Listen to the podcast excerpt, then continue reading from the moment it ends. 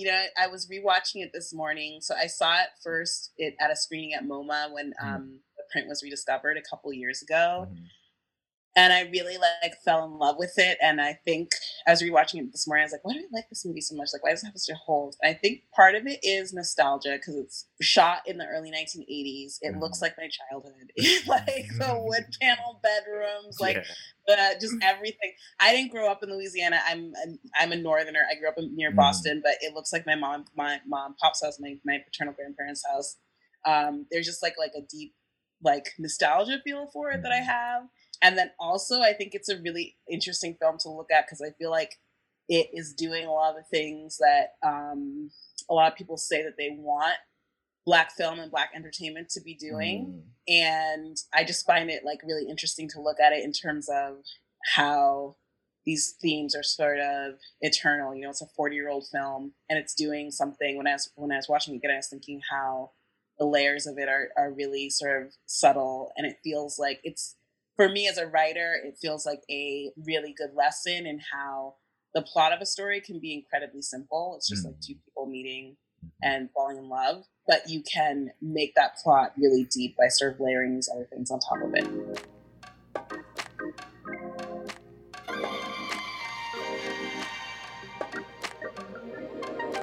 it. Welcome to Open Forum. I'm Michael Denzel Smith. Peter returns to his small town home in Natchitoches, Louisiana, after turning down an NFL contract. He would prefer a quiet life on the farm, writing poetry. He meets Maria, a young woman desperate to make it to the big city of New Orleans for school and adventure. They are falling for each other, but it's unclear if their new romance will be able to withstand the threat that looms from Peter's family history. This week's film is Cane River, and was chosen by Whiting Award winner and Guggenheim Fellow Caitlin Greenidge, author of the acclaimed novels We Love You, Charlie Freeman, and Liberty.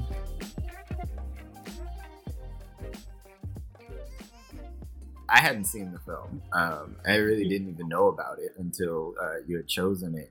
But when I started watching, it does come out in 1982. It's an early 80s film, and I was born in 86, so it's not as if I experienced this time, but it was oh, this is my parents, in that the music of it felt so familiar, right?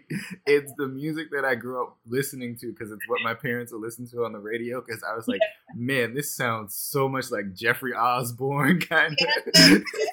Yeah, it's from a time in pop culture that was so deeply earnest that I think anyone.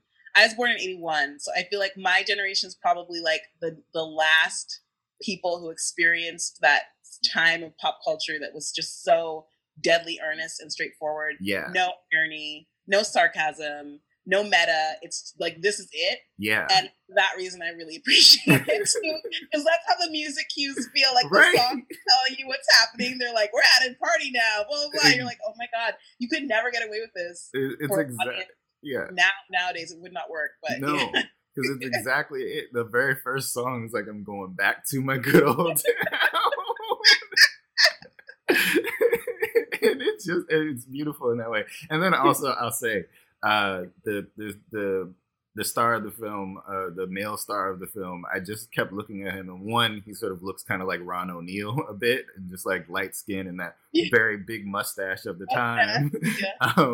But then there was also me going back to my parents. I was like, this is the kind of man that my mother would have just gone crazy for. I know. He's an old school hunk. He is an old school, Black man hunk. It's really funny also to watch it for that reason. Yeah. And to be oh yeah, these people were movie stars. This is what a movie star looked like back in the day. This is absolutely. But that, in that specific way that we look back now, and I don't know how this actually functions, but looking at young men from the 70s and 80s who are in their early 20s but look 35, 36-year-old men, this sort of gravitas and I don't even know how to describe it. It's just that there is something more mature about them that it feels or that it, and that disconnect now where I'm like, I'm about to be 35 and I don't feel like I have a grasp on the world or look like I'm moving through the world like these people are. Listen, I turned 40 this year,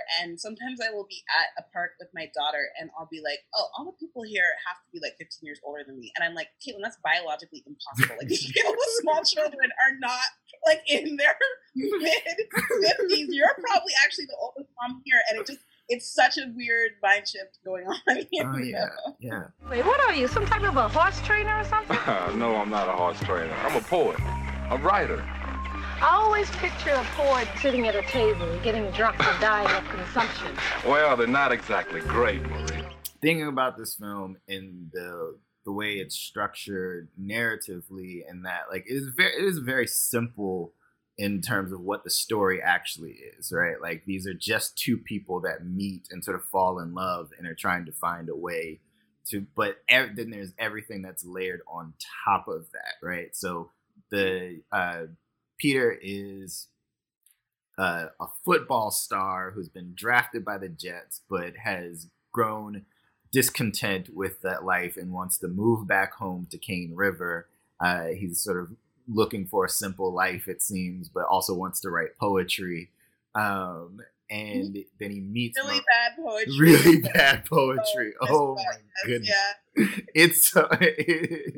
He's like, I'm a farmer who's aspiring to be a poet, and then he starts reading. They started reading some of his poetry, and I'm like, stick to the farming, bro. But he meets Maria, and he falls for her sort of immediately, is very taken by her. But the issue, or one of the issues, is that, you know, in Cane River, these are Creole folks who have sort of separated out from the rest of the Black population in Louisiana. And Maria comes from, was it Natchez? How do you say it? I don't know. I'm some Southerner is going to get mad at me when I say it wrong. But she's from a different part. She's a different part that, like, there's Black folks there who are, like, very clearly just, you know, descendants directly of slaves who had not had as much race mixing as the Creole folks. And there's clear divide on the color line here and the colorism that we're experiencing, and the class divide as Peter's family, the Metoyers, were landowners, and at some point had put, possibly, we hear over and over again, but Peter maybe doesn't believe that they enslaved people or owned slaves. So there's so much history there for them to come up against to be able to make this union happen. And I think it's exactly what you're saying in terms of people's desires for Black art, Black film now, to sort of address social issues directly and head on. Yeah, I feel like, you know, I'm on Twitter all the time, like it's an illness, it's a real problem for me, because it's such a great distraction when you're, as you know, as a writer, it's like the big Candyland distraction. But like, one of the things that I noticed is that, like, it's this perennial request that people make, and it gets like 1,000 likes and retweets whenever anybody says it. That's like, why can't they just make Black films that are just about us and about falling in love? Where are those films? And it's always so interesting. Or where are those books? Or just where's that media? Yeah. And I both like understand that, but it also always irks me, because it's like, people out here have been creating and are creating that content. Yeah. Have been for you know, decades, will be into decades more. And it's like this weird desire to rush to even erase like the history of that. In the rush to sort of be like, the more pointed and I think accurate thing would be, how come only a very limited type of talking about Black life gets award recognition from white audiences? Right. Not, this stuff doesn't exist, because that's just simply not true. And what I love about this film is, like, it's doing all those things that so many people say that they want, which is, you know, it's like these two people, they're falling in love. There's very little, the central conflict is not them coming up against white supremacy or whiteness. The central conflict is these two people are trying to figure out how much of their family background are they bringing into this relationship, and how much of it is just them to falling in love as individuals. And they're also trying to like contend with like how much of history actually matters in our personal life, both like history with a capital H and then like personal history. Like later in the film, it's Peter and Maria who is not of the people, which is what they call this town, which is what Cane River calls their residents. They just call them the people, which is like a shortening of gens de couleur or people of color, which is what they would have been called. Like when Louisiana wasn't even a part of the United States, most of the French colonies, that's what their social class would have been. But then there's like Maria, who is not that, who Peter, who is sort of courting. At a certain point, she breaks up with him because she's like, my dad left my mom when he died, and he left her destitute. And basically, she's like, love isn't enough. Mm-hmm. And I don't want to be in a relationship with you and lose myself, and it's not enough. And she has like this speech that sounds like extremely simple, but it's actually really sophisticated. Like she's talking about how her dad left her mom, and how she, in her mind, she's like melded that to Peter's family history, which is this enslaved Black woman having a marriage, either legal or whatever, it's unclear, with a white planter for a good decade, and then the white planter leaving her. And with so she's like, with 14 children. And she's like, it's the exact same thing. And you realize like I just really admire that piece of natural dialogue because it just collapses so many arguments. And, you know, people love to talk about like, you know, ancestral trauma or whatever. Like that's just all in this like very brief scene between the two of them where she's like, I have to break up with you because I need to be my own person, and I can't trust that, you know, our relationship is going to be enough to sustain me. Yeah. It's really, yeah. And I just really admire that part. Yeah. And Peter is, you know, she's saying that, and Peter is like, but your father died. Like he died. That's different. Right. But is it different emotionally to feel that absence, to feel like someone has abandoned you in some way? If like what you're talking about is not about the deliberate action, but the interior emotional resonance of it. Yeah. It's a really sort of like deep understanding, and I just appreciate that so much about the movie and the way that history sort of just like lives on the surface of everyone's lives. So Peter is a Metoyer, and there's a certain like what is that called when there's a bunch of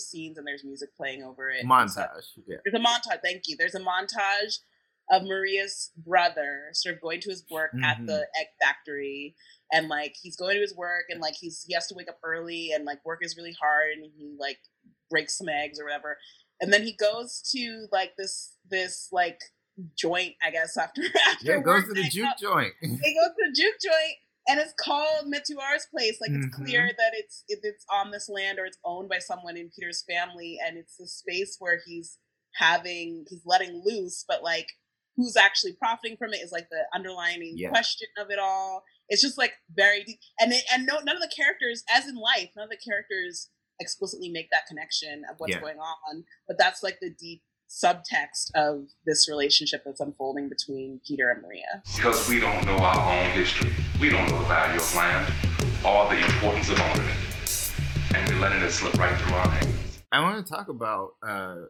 brother, who they call brother, a little more, because I feel like there were, not to say that obviously the central narrative of this film is about Peter and Maria and their love story, but I do think that there's something there with brother, and then his story, and then how it relates to Maria, and another part of this film that I want to get into. But he's an ex-football player as well, didn't have the opportunities that Peter had, even though it's sort of hinted at that maybe he was better than Peter. But is still living there, and then is working this factory job and working hard and like helping to then finance Maria's college career that she's supposed to be embarking on and going to Xavier in New Orleans. But he goes, but then you're describing that scene where he goes to work, and then he goes out and he just gets fucked up. right? Like he's just drinking his troubles away, because it's like, this is grinding, this is taking away. And it's sort of like, but he's got the wall full of like Muhammad Ali and all these football stars, and the sense of essentially that like he didn't have an he had neither another identity like Peter has with his pursuit of poetry, however awful it may be, or the material support that Peter has to be able to make something different of himself. And so now it feels like he's stuck. Yeah, he's stuck, and he's sort of like the reminder of what is at stake with their relationship, because that there's a certain scene where Peter and Maria, they're driving down the highway and they pass a vacant lot, and Peter gets out and gets really mad, and he's like, this was where my family house was, somebody stole this land from us. And Maria's like, why are you getting mad? And he's like, I just found out my family lost $150,000. Mm-hmm. And what would you do? And she's like, I would be surprised if I even knew we had $150,000. Right. Like, you are so wealthy in a way that this is like a surprise to you. This isn't sort of like you lost this money and now you're out on the street. Like, this is something you found out by chance, and you're still able to sort of have this life. And so I just really appreciated like that contrast, and Peter has this speech about why he didn't want to go to the NFL, where he's like, I feel like they were sizing me up. I feel like I was being like, like they were overseers looking over me, is basically what he's saying. And brother doesn't get to have a speech like that. No. And it's really, it's like frustrating for the movie, because he just is lashing out at his sister sort of constantly. And we're supposed to sort of, I guess, like assume that it's a similar situation, but he doesn't get to sort of have that unpacking moment that Peter gets to have.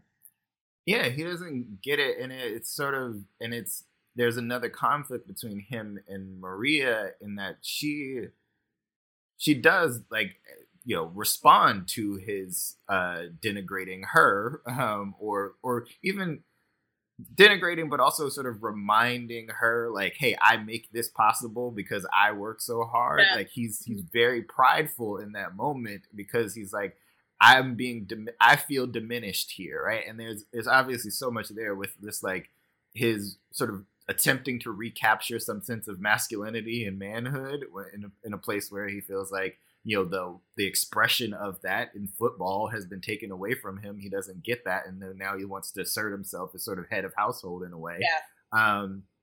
But it's also that he's not afforded the time and space for that sort of internal reflection that Peter has, because Peter, I do think that it's reflective of the class difference, right? Like if Peter has the material support to be able to say, look, he says, they looked at me like a ham on a hook, and like, I don't want to have to do that. Like I can go back home to my land and do this. Well, brother was pursuing football because that was it. That's all. That was it, only out. And now he's back, but he doesn't have the same opportunities as Peter. Yeah, like Peter literally has the time and the means to ride around on a horse and like just look at the sun all day and like unpack all these thoughts. And brother, we see like works from day in to day out and is physically exhausted and unable to like make space to formulate whatever he would feel about what the trade-off is for that football career. Yeah, but then there's also the part of that that relates back to Maria's story and the way she's treated by her family, right? So brother's putting so much effort and energy into paying for her college education, but also their mother, who has these hopes and dreams for Maria to be able to go to college and all of this, is really then insistent on sort of the trade-off being that she deny herself pleasure and specifically sort of sexual pleasure. Like, a lot of the things that we hear thrown at Black girls, like your fast self, like where you been, I don't know who you've been with sort of thing. Like, and she's very insistent that like, no, you have to go make something of yourself, and that the only way of making something of herself is to deny herself sexual pleasure. Yeah. That's what I really also picked up on and enjoyed that the movie really sort of underlined. And that Maria sort of seeks out this relationship with Peter regardless. Mm-hmm. But like this idea that her potential, that everything is staked on this sort of intense bottling up of her sexuality and of her attractiveness, and this understanding of, in her mother's mind, this historically sexually exploitative relationship mm-hmm. that she's expecting Peter to reenact with Maria.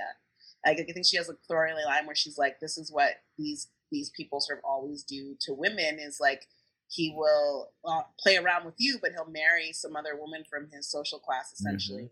Mm-hmm. And that she knows that sort of like deep history of that, whether based completely in reality or not, you know? I mean, that reminds me, like, another thing that I really do, I know a lot of reviews of Cane River talk about it in terms of colorism, but what I really appreciated about it was how it is a love story between a light-skinned man and a dark-skinned woman, but mm-hmm. Peter's sister is dark-skinned, played by a dark-skinned actress, mm-hmm. and she is just as obsessed with sort of class and mm-hmm. Sexual hierarchy as Maria's mother is, even though she's ostensibly a dark-skinned woman like Maria. Like, she's very much of a, because of her economic position, she's like very much also views Maria as sort of like the flip side, same way that her mother is sort of thinking about the relationship, which I appreciated too. Yeah, the mother says outright, like, he can't love you. Mm-hmm. Like, it's an impossibility that he would love you, essentially. And I think about that in terms of, like, one, I read it less as, like, I think everything that you're saying is there, is obviously there, but I read it sort of as her frustration. It's not as if she didn't believe that her daughter, if she believed her daughter was unlovable, and even unlovable by this man in particular, but there's this wanting on her own part, the same as brothers, that, like, I want to get out of here, but we're placing all of our hopes on you, who seem to you exhibit this sort of intellectual capacity to be able to do something that we haven't been able to do. Yeah. And, like, all of our hopes and dreams are placed on this, and I just can't see you fail or, like, right. place or be foolish and, like, place your hopes in something that, you know, is potentially doomed to fail as well. And it's like you're saying earlier, like, love isn't going to be enough. Mm-hmm. Yeah.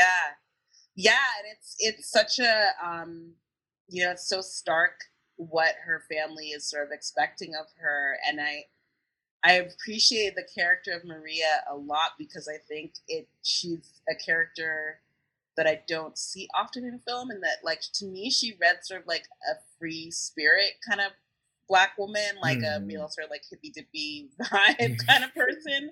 And I appreciated that, like, that I, you know, I meet people who are very much Marias in real life, but I don't know that I see them in popular media a lot. And so I appreciated that part of her and that dimension of her character, which makes I understand why she would even put herself in this sort of precarious position when she's from this tight-knit family that is very clear about what her obligations to them are. Yeah. But how do we feel about the ending there, though? It's I mean, I think I get just sort of delivering on sort of a kind of happily ever after, but it's like they're at the train station, and she's about to leave, and she, like, tells Peter in front of her mother, in front of brother, it's like, this is not going to happen. This is like this. I'm never going to see you again. I'm sorry, whatever. But she passes him a note that's just like, look, I'm just going away for 4 years, and you know, we'll be together. I'm making myself better for you. Like, and I was right. like, is that how this will actually shake out? I know that part of it, the note part of it, that's a little iffy. The part that I love for the ending is when he sort of makes it clear that he's going to come after her, and he's in that, he's sort of like hangs up that phone, right? Is that they can hang up the phone, and it like freeze frames on him being like, yeah, like I did it, whatever. I just really, I I love the cheesiness of that, and I also really appreciated the slight sort of flip in romantic sort of expectations, romantic comic expectations, I guess. Which is like, he's gonna follow her. She sort of made this definitive choice, and he's gonna really sort of like, I guess, continue to prove himself in terms of like how he's willing to compromise for her life. Because I think they're one of the arguments that they keep having throughout the movie is like how much he would be willing to give up of this privileged life that he has. You know, like they have a conversation really early on about which church they're going to go to, and then they invite each other to each other's churches, and it's like when they're kind of having a fight, so they're both kind of like sniping at each other's version of religion. And I just really appreciate sort of that through line of it. And the other thing that I liked about the ending, even though it's a little bit silly, is it allows the viewer to sort of keep imagining where these characters could continue on after the movie's over. Yeah, no, that's true. It's true. I think I was just like... No, I understand. I get it. I just felt like, look, you about to go off to Xavier for 4 years. Yeah, look, it's going to be some other dudes on campus. For